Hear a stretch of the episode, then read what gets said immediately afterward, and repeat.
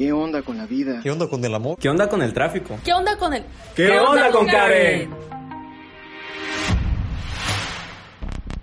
¿Qué onda? Yo soy Karen y esto es ¿Qué onda con Karen?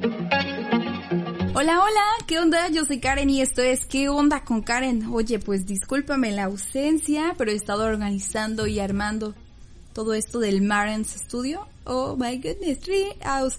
Aparte de que uno a veces se pierde y ya no sabe de qué hablar y dices, ok, sí, querías un podcast y ahora qué, qué haces. Podría ser un buen título eso de, ah, ya tengo un podcast y ahora qué. Pero ahora sí ya hemos estado armando todo esto para que tú puedas disfrutar de este mentado podcast. Cuéntame qué has hecho, qué tal va la vida, todo bien, ya iniciaste con aquella meta o cómo vas trabajando en tus sueños. Me gustaría saberlo y de antemano te deseo la mejor de las vibras, así que rífate y dale por ahí como dicen, dale rico.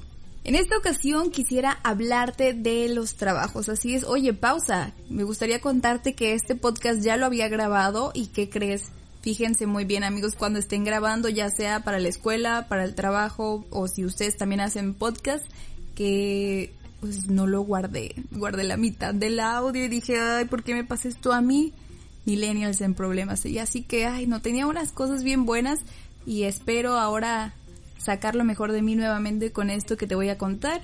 Y si no, pues ya ni modo, ya andamos aquí cotorreando y dándole chido, chido, chido. Y ahora sí, comencemos de nuevo. Como te comenté la vez pasada, quería dividir esto de la etapa escolar en tres partes, que la prepa y todo lo que implicó escoger alguna carrera, ya después la vida universitaria y por último, la vida laboral después de la universidad. Así que comencemos, quisiera hacer un reconocimiento así de bravo, aplausos para todos aquellos que se la rifan o se la rifaron al estudiar y trabajar al mismo tiempo.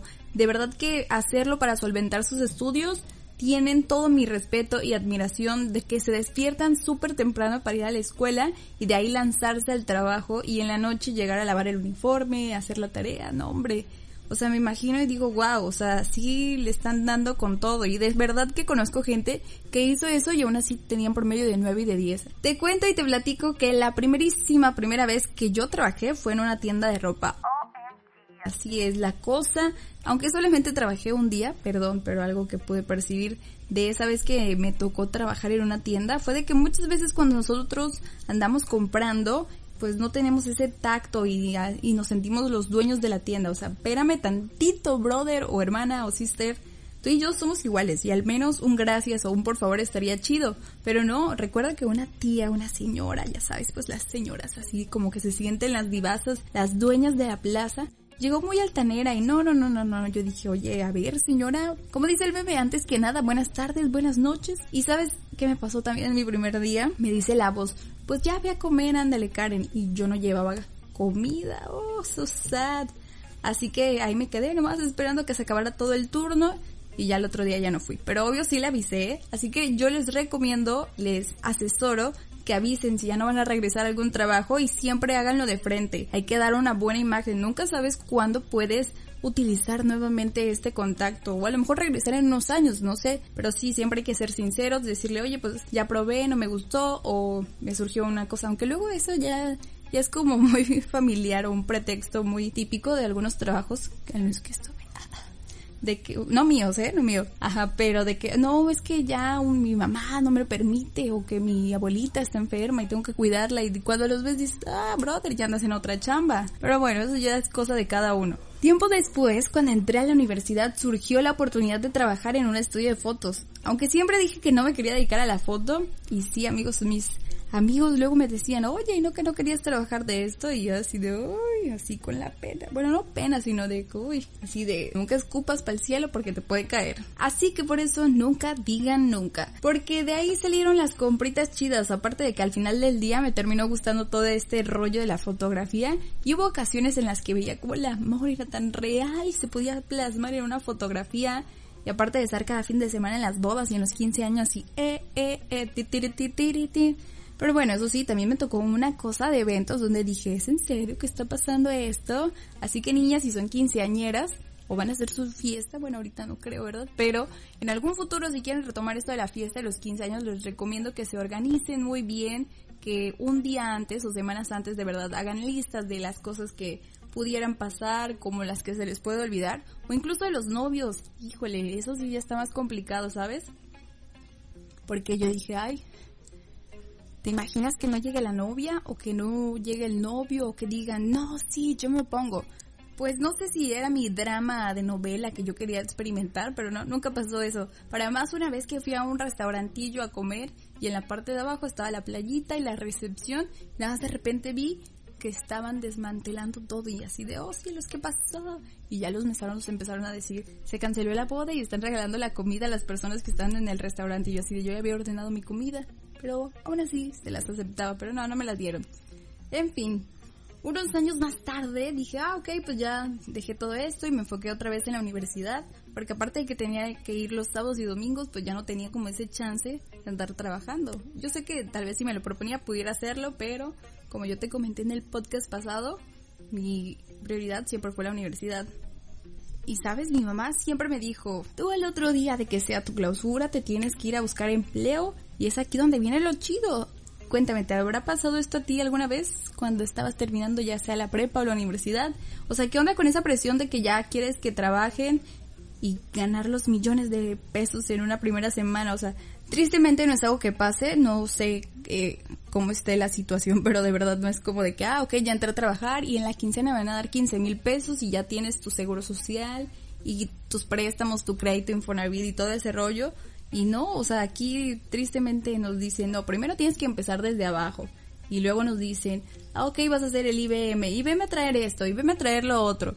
Y de ahí te vamos a dar para los refrescos y pequeñas cositas que dices, ¿qué? Para eso me monté tantos años.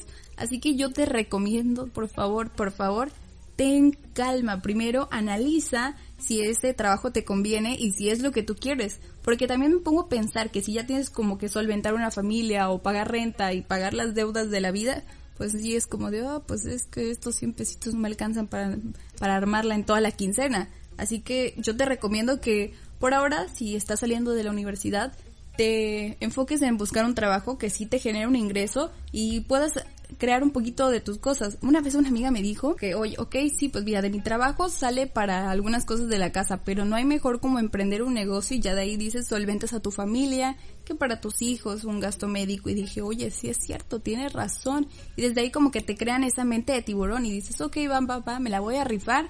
Así que pues hay que ir buscando como que trabajos chidos pero también que nos vayan dejando cosas. Me refiero que algo bueno económicamente, un seguro, que las prestaciones y eso, porque oigan, también avísenme de la vida adulta. Y sí, te voy a contar de eso al que todo el mundo le tiene miedo y es el SAT. Ese mentado SAT, de verdad que, ay, no, a mí hasta me daba dolor de cabeza y yo decía, ¿qué está pasando con la vida? ¿Por qué nos hacen esto? ¿Qué tienes que generar factura? ¿Qué hacer la declaración? Y dije en mí, ¿por qué no me enseñaron esto en la universidad? Así que, pues, hay algunas cosas que no nos enseñan, como hacer todo esto, saber en qué régimen te van a inscribir, por así decirlo, pero para eso estás en internet, así que amigos hay que buscar mucho y, sobre todo si tienes a un amigo que es contador o contadora, pégatele ahí, así que aquí aprovecho para saludar a las personas que me hicieron parotes para descifrarme todo esto del SAT. Gracias porque sin ustedes ahorita todavía no estuviera comiendo con eso de generar las facturas. Ahora sí te cuento un poco de uno de mis otros trabajos ya que también entré a un trabajo que era un estudio de fotos, pero ahí sí es como que un poco más el otro asunto, ¿sabes? Porque no es como de que te pagaban a la quincena, tú tenías que ganar bajo comisión y dices, oye, pues suena muy chido, pero aguas ahí con esas cosas, amigos, ¿eh? Tienes tú que trabajar y darle duro para que así tu comisión sea una gran ganancia, porque luego pasa, pasa, pasa que dices, ah, pues ya me toca tanto de esa una ganancia y después ya dices, oh cielos, ¿en serio esto? Y mejor no, mejor hay que hacer bien las cuentas. Como apenas vi un video de Shark Tank que decía, no, pues sí, muy buena tu idea, pero no tienes idea nada con ver con los números. Y yo dije, ups, sí, me hablan a mí.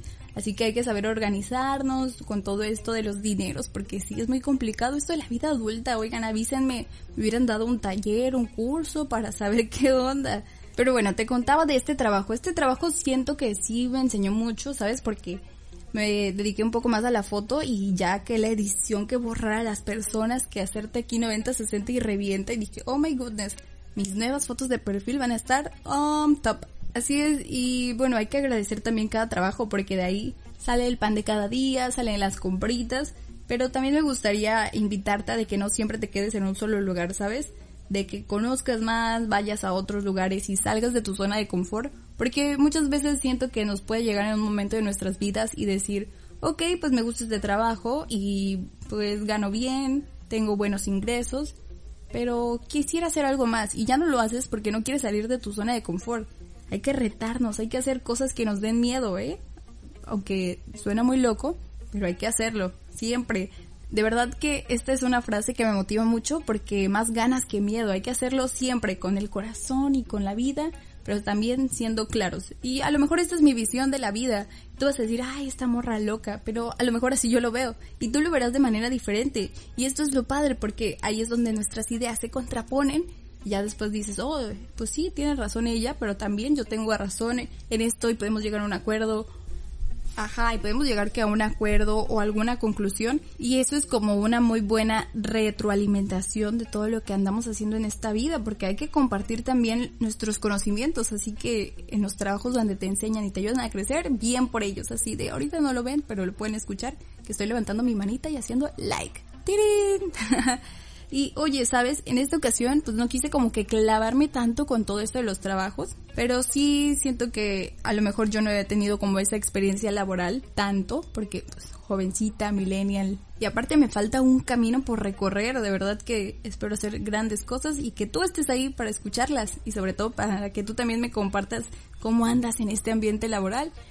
Así que en esta ocasión hay que hacerlo cortito, bonito y nos despedimos. Gracias por acompañarme en qué onda con Karen, espero lo hayas disfrutado y que sigas aquí escuchando todo aquello que causa pues conflicto a veces en mi cabeza y sé que a lo mejor en la tuya.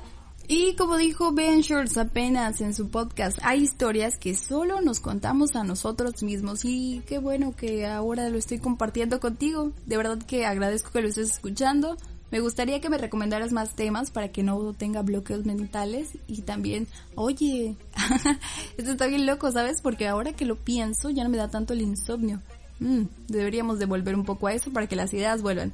Deseo que estés muy bien y que te lleguen cosas buenas a tu vida, que te sigas preguntando esos temas que dices, ¿qué onda? ¿Qué onda con Karen? Yo soy Karen Morales, visita mi página de Facebook, por ahí le das like y también me escribes qué te pareció todo esto y gracias. Te mando un abrazo a la distancia y bien sanitizado. Bye bye. Ah, caray.